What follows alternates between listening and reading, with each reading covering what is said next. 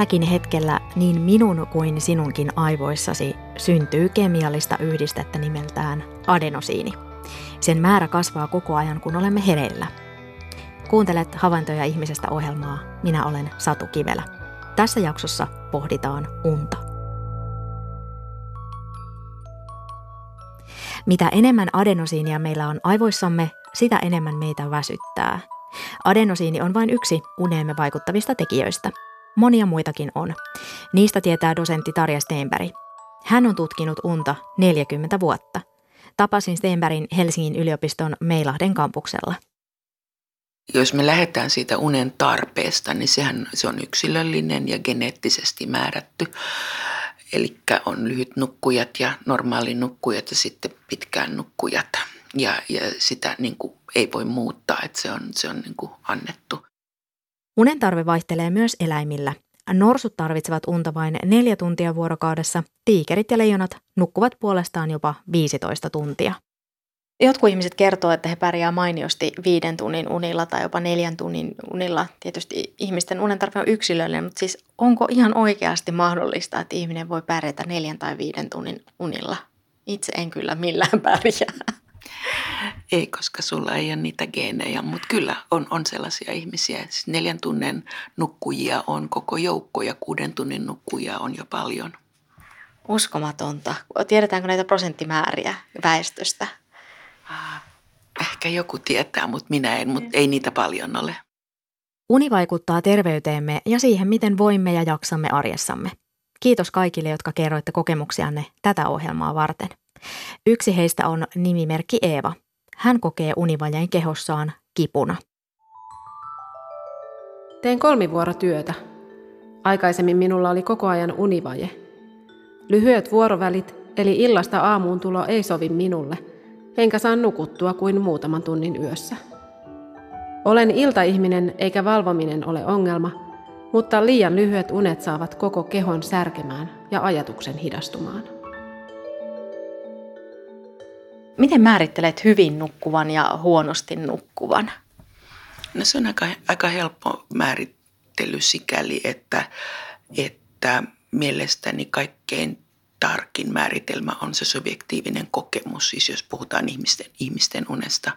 Eli jos aamulla herää ilman herätyskelloa virkeänä ja toimintakykyisenä, niin silloin on nukkunut hyvin, muuten on nukkunut huonosti. Eli ihminen voi luottaa siihen omaan kokemuksensa, että miltä tuntuu aamulla herätessä. Kyllä, kyllä voi ja pitää luottaa, että meillähän on hyvinkin suuri ero sen suhteen, että sanotaan unettomilla, unettomuusoireyhtyvästä, unettomuusoireyhtymästä kärsivillä, niin ähm, heillä on sellainen kokemus omasta unestaan, että he ei nuku yhtään. He voi tulla lääkäriin ja sanoa, tohtori, en ole kolme viikkoa, en ole nukkunut yhtä hetkeä. Ja sitten kun otetaan eh, aivosähkökäyrä, niin nähdään, että saattaa tulla neljä, kuusi, jopa kahdeksankin tuntia unta, mutta se uni jostakin syystä ei ole ollut virkistävää. Ja tämä tietysti on kovin ikävä tilanne sekä potilaalle että lääkärille, kun tulee tämmöinen, lääkäri sanoo, että kyllä te nukutte tässä, näkee, että te nukutte. Ja potilas sanoo, että en, en kyllä nuku. Että tässä siihen on tietysti kaiken näköisiä teorioita olemassa, että miksi näin on, mutta tämä on laajasti tunnustettu tosiasia. Ja, ja silloin kyllä olen sitä mieltä, että, että se subjektiivinen kokemus unesta on kuitenkin kaikkein tärkein. Länsimaissa useimmat aikuiset nukkuvat yhteen pötköön, eli yritämme nukkua yhden keskimäärin seitsemän tunnin yöunen. Sellaisissa maailmankolkissa, joissa ei ole sähköä, nukkuminen on erilaista. Esimerkiksi metsästäjäkeräilijäheimojen elämäntavat eivät ole muuttuneet tuhansiin vuosiin. He nukkuvat kaksivaiheisesti, yöllä pitkään ja iltapäiväisin puolesta tunnista tuntiin. Kaksivaiheinen nukkuminen ei perustu kulttuuriin, vaan biologiaan. Näin kerrotaan neurotieteen ja psykologian professori Matthew Walkerin kirjassa Miksi nukumme. Päiväunien tarve on siis tavallaan koodattu meihin.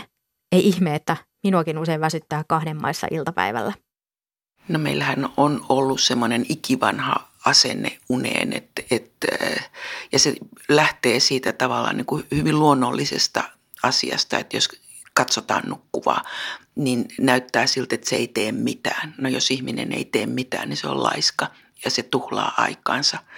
Ja kun ei ole ymmärretty katsoa aivojen sisään ja todeta, kuinka aktiiviset aivot on unen aikana ja kuinka ei ole tiedetty, kuinka tärkeä se unen aikainen aktiivisuus on sitten seuraavan päivän toiminnalle, niin on tehty se virheellinen johtopäätös, että uni on tavallaan niin kuin tuhlattua aikaa.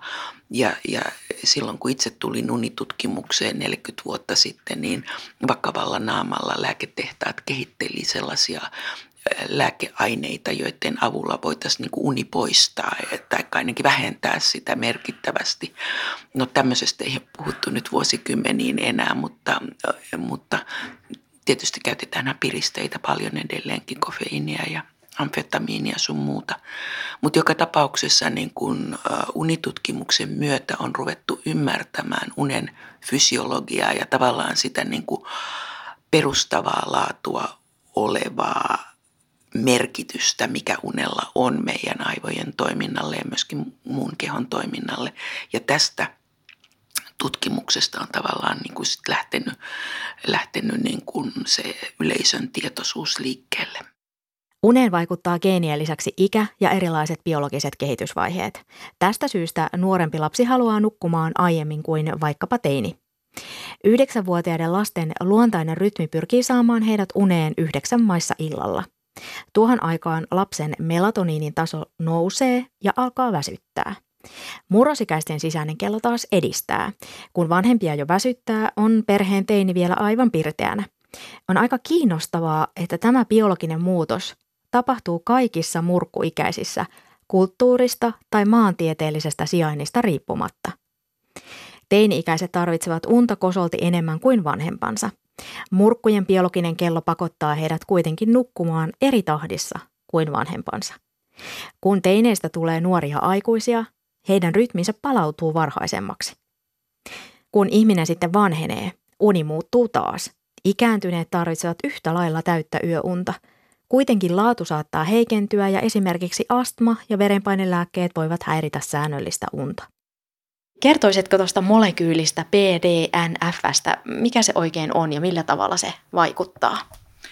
PDNF on hermoston kasvutekijä ja se tukee hermosolujen toimintaa. Ja nyt äh, jos ajatellaan BDNF ja unta, niin ähm, näyttää siltä, että BDNFn määrä lisääntyy unessa.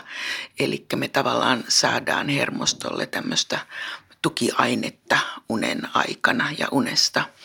Ja, ja se on tietysti tärkeää. Näitä hermoston kasvutekijöitähän on monia muitakin, mutta näyttää siltä, että juuri tuo BDNF liittyy uneen. Nukkumiseen ja valvomiseen vaikuttavat monet seikat. Yksi tärkeimmistä on yksilön sisäsyntyinen vuorokausirytmi. Toinen keskeinen tekijä on unipaine. Se tarkoittaa tarvetta mennä nukkumaan. Unipainetta lisää aivojen valmistama kemiallinen yhdiste adenosiini, josta ohjelman aluksi kerroin. Haluat ehkä tietää, että milloin adenosiinin määrä on suurimmillaan. Useimmilla ihmisillä se on suurimmillaan silloin, kun he ovat olleet hereillä 12-16 tuntia. Adenosiini vahvistaa unipainetta, jota tarvitsemme nukahtamiseen ja hyvään uneen. Miten huonolaatuinen tai riittämätön uni vaikuttaa ihmisen hyvinvointiin? Tätä Tarja Stenberg tutkii Helsinki Sleep Team tutkimusryhmänsä kanssa. Ja tässä yhteydessä tehtiin sitten ihmisen ihmisten valvotuskokeita, joissa ilmeni erittäin laaja-alaisia kaiken näköisiä häiriöitä normaalissa fysiologiassa, muun muassa immuunijärjestelmässä. Ja en voi sanoa, että me oltaisiin ensimmäisiä, jotka havaitsi näitä vaikutuksia, mutta ensimmäisten joukossa – ja siitä, siitä sitten jäi askarruttamaan se immunologisen järjestelmän aktivoituminen, eli vaikuttaa siltä, että unen puutteen niin elimistö kokee uhkatilana ja tavallaan sitten käynnistää puolustuksen. Ja nythän ää, meillä niin kuin muualla kuin aivoissa, niin meillä toimii tämä normaali immuunisysteemi, kaksijakoinen immuunisysteemi. Ensin on tämä luonnollinen vaste ja sitten hankittu vaste. Mutta aivoissa tämä ei toimi ja sit, silloin, tai se toimii eri tavalla. Ja, ja sit, silloin meitä rupesi niin kuin kiinnostamaan, että mitä aivoissa tapahtuu tällä rintamalla, koska, koska tiedetään, että jonkunnäköistä tulehduskomponenttia on monissa aivoperäisissä taudeissa. Ja sitten meillä on toisaalta tietoa siitä, että niin kuin epidemiologian puolelta, että sellaiset henkilöt, jotka nukkuu huonosti niin, tai lyhkäisesti, niin heillä on alttius sitten sairastua monennäköisiin neurologisiinkin tauteihin, muun muassa Alzheimerin. Ihmisten valvotuskokeessa Helsinki Sleep Team tutkimusryhmä havaitsi, että viisi vuorokautta neljän tunnin unilla aiheutti jo muutoksia ihmisten fysiologiassa. Tämän tulehduksen kannalta mielenkiintoisempi oli se koe, jossa ei valvotettu niin kuin, mitä sanotaan akuutiksi valvotukseksi, eli valvotetaan jatkuvasti koko ajan. Meitä enempi kiinnosti se, mitä ihmiset oikeasti tekee, eli ne nipistää unesta työviikon aikana ja sitten viikonlopun aikana yrittää nukkua kiinni sitä. Ja me haluttiin katsoa, että minkälaisia reaktioita elimistössä tulee tästä. Ja pidettiin neljä tuntia, nipistettiin yöunesta kahdeksan tunnin nukkujilla, eli puolet pois, että se on aika paljon, mutta ei kuitenkaan miten mä sanoisin, mahdotonta. Että et varmasti löytyy ihmisiä, jotka tekee sitä jatkuvasti ja oltiin kyllä aika, aika hämmästyneitä siitä, kuinka rajuja ne muutokset oli.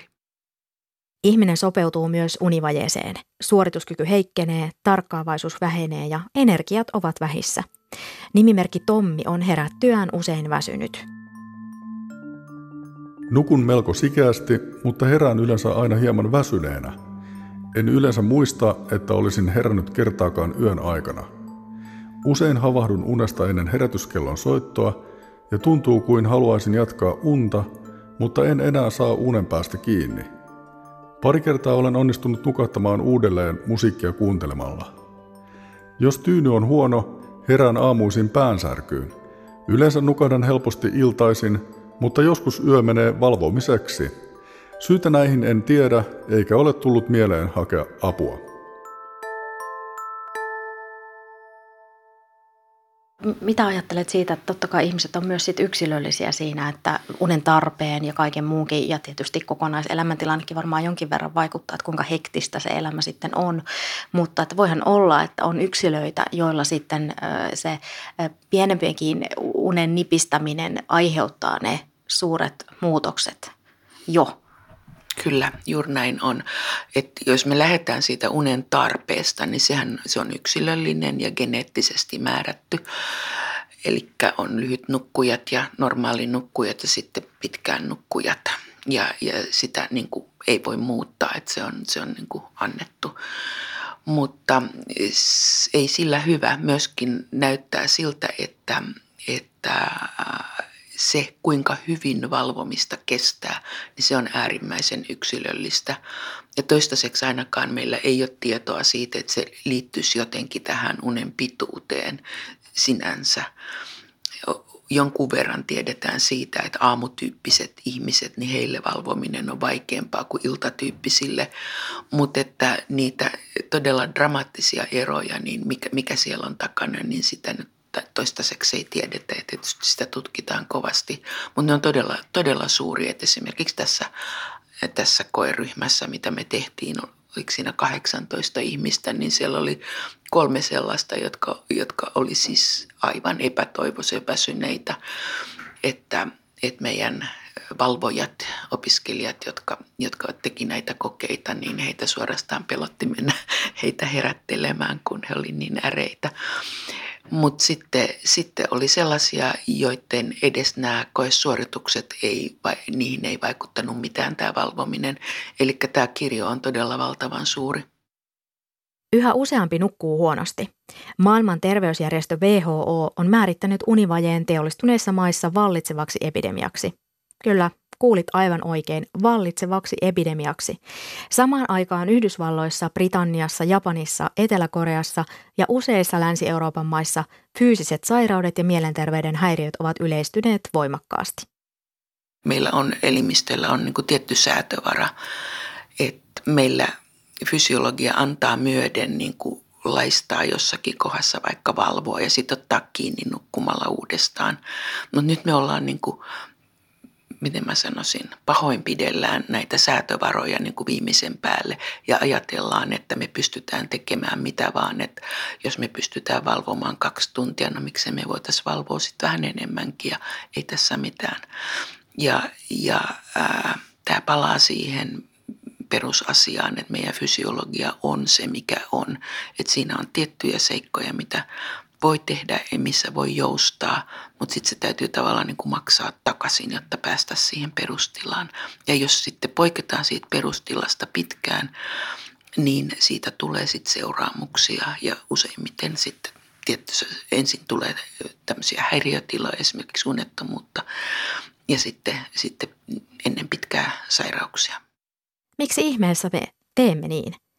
Aina kyse ole siitä, että haluaisimme nipistää unesta. Esimerkiksi ruuhkavuosia elävät vanhemmat saattavat herätä useita kertoja yössä taaperon yöhulinoihin. Toisaalta moni meistä saattaa nipistää yöunesta ihan tietoisesti. Ajattelemme, että nukumme arkena vähemmän ja lepäämme sitten viikonloppuna korkojen kerä. Ei kannattaisi. Unitutkimuksissa on todettu, että koehenkilöiden suorituskyky ei valvottujen öiden jälkeen palannut valvomista edeltäneelle tasolle, vaikka he olivat saaneet nukkua kolmena yönä niin paljon kuin jaksoivat. Nimimerkki Katriina kirjoittaa, että hän nukahtaa 12 tunnin työvuorojen jälkeen nopeasti ja näkee unia. Pulmia tulee, kun Katriinalla alkavat aamuvuorot. Niihin valmistautuminen stressaa. Työaikojen vaihtelun vuoksi vapaa-päivinä on vaikea mennä nukkumaan samaan aikaan kuin arkena. Millä tavalla tämä vuorotyö ja yötyö vaikuttavat uneen ja sen laatuun? No se on hyvin helposti ja lyhyesti sanottu haitallisesti että silloin kun vuorokausirytmi särkyy, niin siinä automaattisesti uni kärsii. Että uni, uni on hyvin tarkka sikäli, että meillä ihminen on sellainen eläin, jonka unen pitäisi ajoittua yöaikaan, jolloin meillä on kehon lämpö matalalla, ulkona pimeää, melatoniini ylhäällä ja niin poispäin. Ja jos se uni sitten ajoittuu muuhun ajankohtaan, niin se on huonolaatuisempaa ja se on lyhkäisempi. Se on, se, on niin kuin, se on väistämätön seuraus siitä.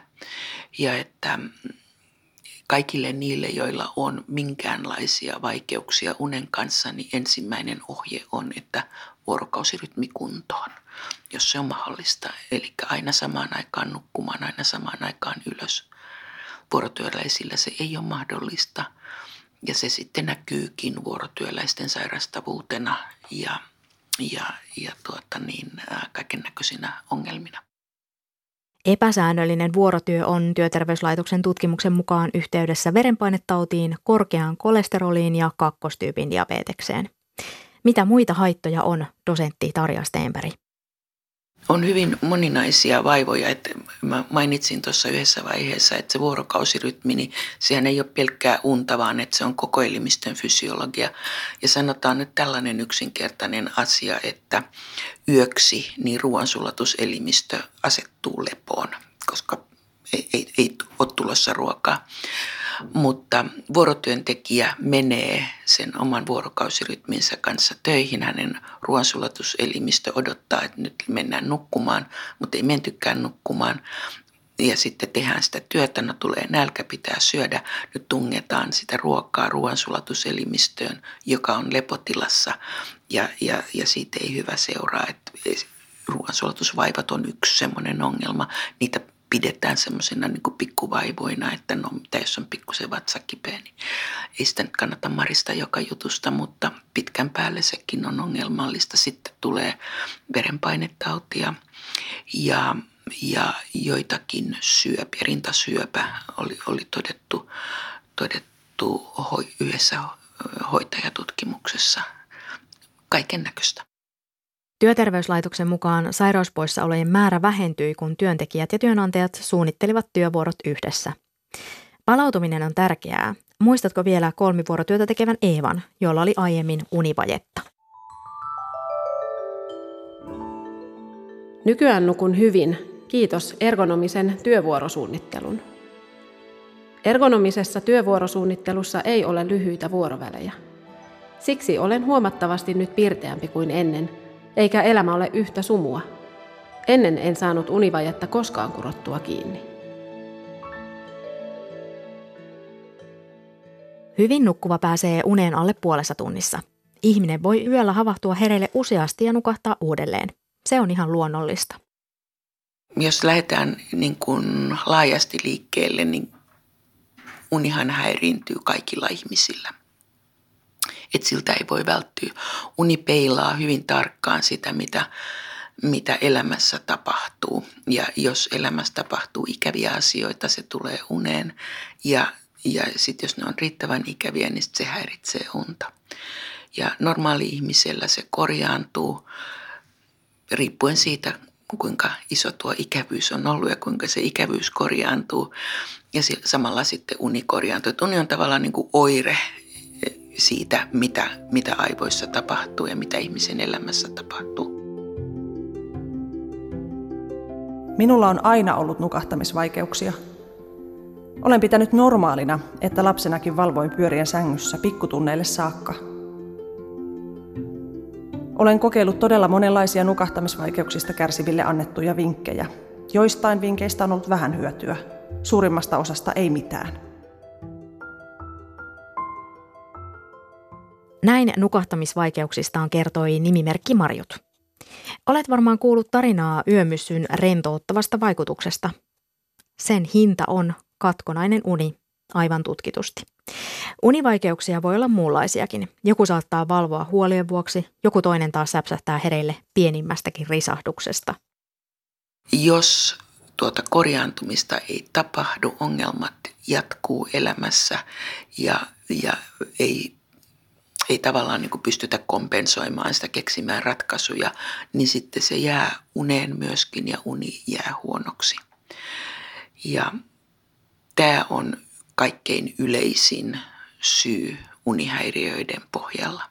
Sitten me voidaan yrittää parantaa sitä, mitä aikaisemmin sitä, sitä lähdetään korjaamaan, sitä paremmat tulokset saadaan.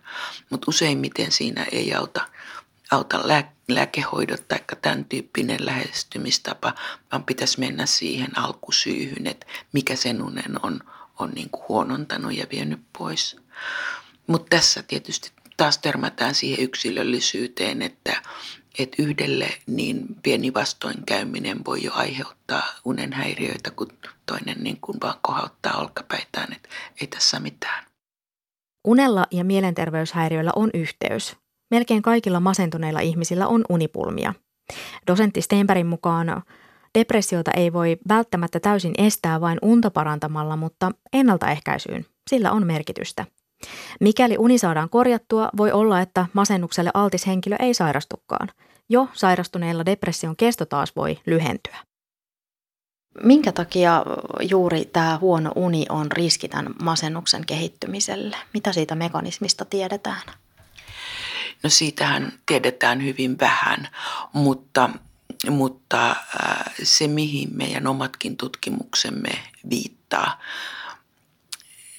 mehän ei ole siis depressiota tutkittu mm. kylläkään, mutta tätä unen puutetta ja unen puutteen mekanismeja, niin siellä yksi, yksi keskeinen tekijä, ja se tulee juuri tuolta immunologian puolelta, on tämä immunologisen puolustuksen ää, lähteminen liikkeelle. Ja nyt jos tämä kroonistuu, niin henkilö joutuu sellaiseen tilaan, jota kutsutaan matalaasteiseksi tulehdukseksi. Ja, ja se merkitsee sitä, että, että, että ää, meidän hälytysjärjestelmä on tavallaan niin kuin jo noussut tietyn aktivaatiotason ylitse. Eli me nähdään, nähdään tuo C-reaktiivinen proteiini, joka on, on tota niin se yleinen, yleinen tulehduksen merkki, niin sen määrä on kohonnut veressä ja se on, sitä pidetään merkkinä siitä, että tosiaan että siellä on se matalaasteinen tulehdus koko ajan päällä. Ja tulehdushan tietysti syö elimistön voimavaroja koko ajan, koska sitä tulehdus, tulehduksen hoitoon tuotetaan koko ajan uusia molekyylejä ja sillä tavalla se on sitten poissa elimistön muissa resursseista.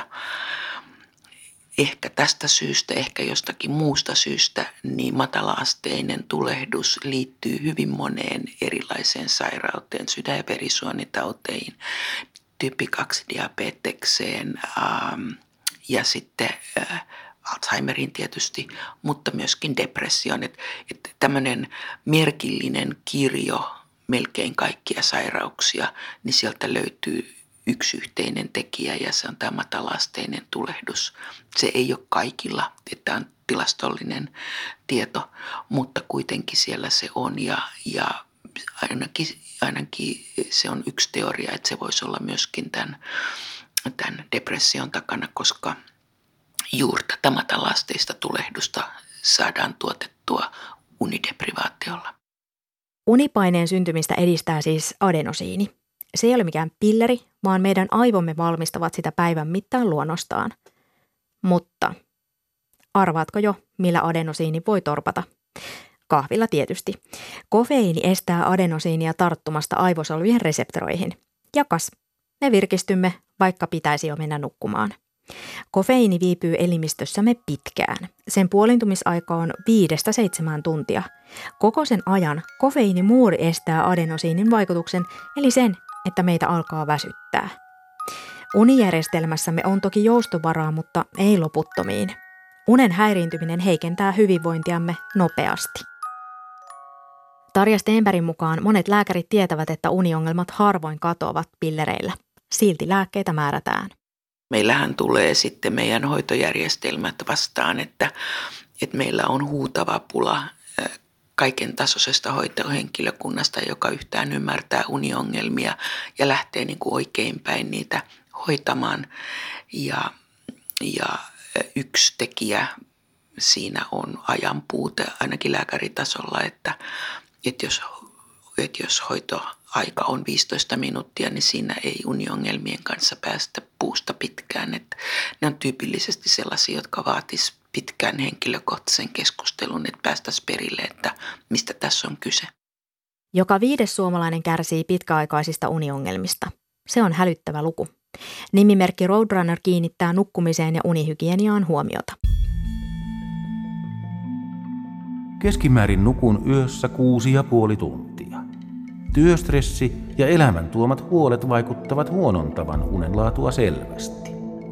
Sopivasti ajoitetulla liikunnalla on selvästi positiivinen vaikutus yöunen laatuun. Lomalla ja vapaa-aikoina nukun jopa yli kahdeksan tunnin yöunia. Nykyään kiinnitän nukkumiseen todella paljon huomiota ja pyrin menemään aina samaan aikaan nukkumaan. Makuhuoneessa on pimennysverhot ja hankimme äskettäin uudet sängyt. Seuraan yöunen määrää ja laatua sykemittarillani. Millä tavalla ihminen voi omilla elintavoillaan parantaa unen laatua? No sanoisin, että ensimmäinen asia on tuo rytmissä pysyminen, eli sijoitetaan uni siihen, mihin se kuuluu oikeaan kohtaan vuorokaudesta yöhön. Ja sitten pidetään kiinni siitä, että aamulla nostaan ylös samaan aikaan, illalla samaan aikaan nukkumaan, niin se on hyvän unen perusta. Siitä toki voi poiketa ja poiketaan, mutta se heijastuu sitten siihen unenlaatuun. Ihmiset ovat yleensä joko aamu- tai iltavirkkuja. Miksi? Evoluutiolla on näppinsä pelissä. Kulttuurimme taas arvottaa geneettiset rytmimme.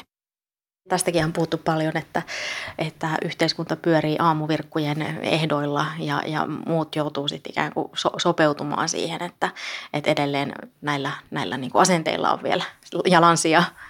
Kyllä, kyllä on ja, ja siinä, siinä hyvin pienillä yhteiskunnan sopeutumisilla, niin me saataisiin aika paljon työtehoa lisää, kun nyt koko ajan puhutaan sitä, että pitäisi tehostaa ja, ja jokaisesta pitäisi saada enemmän irti, niin tässä vihje päättäjille.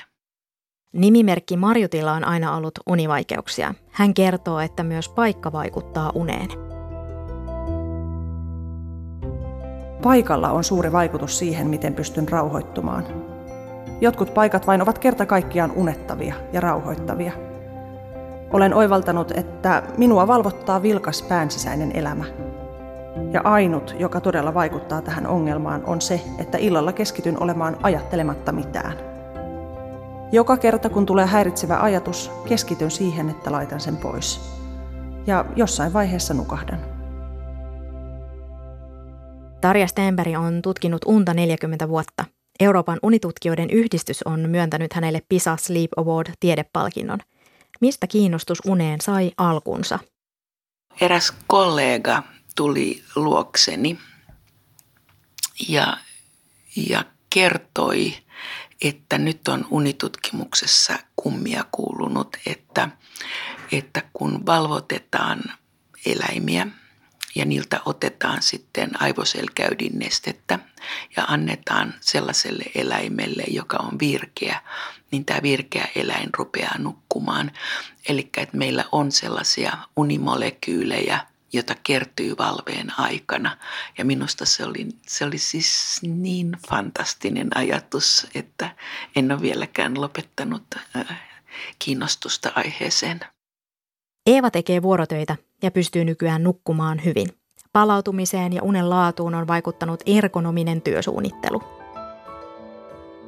Unettomuus pelottaa, sillä olen opiskellessani kärsinyt parin viikon unettomasta jaksosta, ja se oli hirveää.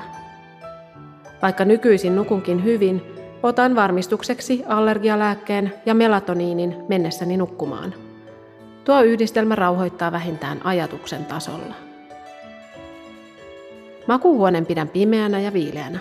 Nukun painopeiton alla. Päässä pyörivät muistettavat asiat kirjoitan kalenteriin ja puhelimeen ylös, jotta voin päästää ne pois ajatuksistani. Kuntosalilla käyn kolmesti viikossa ja salikäynnin jälkeisenä yönä nukun kuin tukki. Miltä kuulostaisi pilleri, joka lupaa seuraavaa? Se parantaa muistiasi ja boostaa luovuuttasi. Se vähentää ruokahalua. Se suojaa syövältä ja dementialta. Se pienentää sydänkohtauksen ja aivohalvauksen riskiä. Ihmelääke myös vähentää masennuksen ja ahdistuksen oireita ja saa sinut tuntemaan itsesi onnellisemmaksi. Kyse on unesta. Hyvänlaatuinen uni hoitaa siis meitä monella tavalla. Mistä voi tietää, että onko oma uni palauttavaa? Dosentti Tarja Stenberg antaa vinkin. Ensimmäiseksi sanon, että meidän pitäisi ymmärtää, että se unen pituus ei ole ainut unen mittari, vaan ne unen laatu on tärkeä ja mielestäni tärkeämpi vielä kuin unen pituus. Eli lakattaisiin tuijottamasta pelkästään unen pituuteen ja palattaisiin siihen, että että mikä se on se subjektiivinen kokemus aamulla. Että vaikka, vaikka siellä olisi ollut heräämisiä tai vaikka uni olisi ollut lyhkäsempi, niin jos aamulla tuntuu virkeältä, niin se uni on onnistunut ja tyydytään siihen.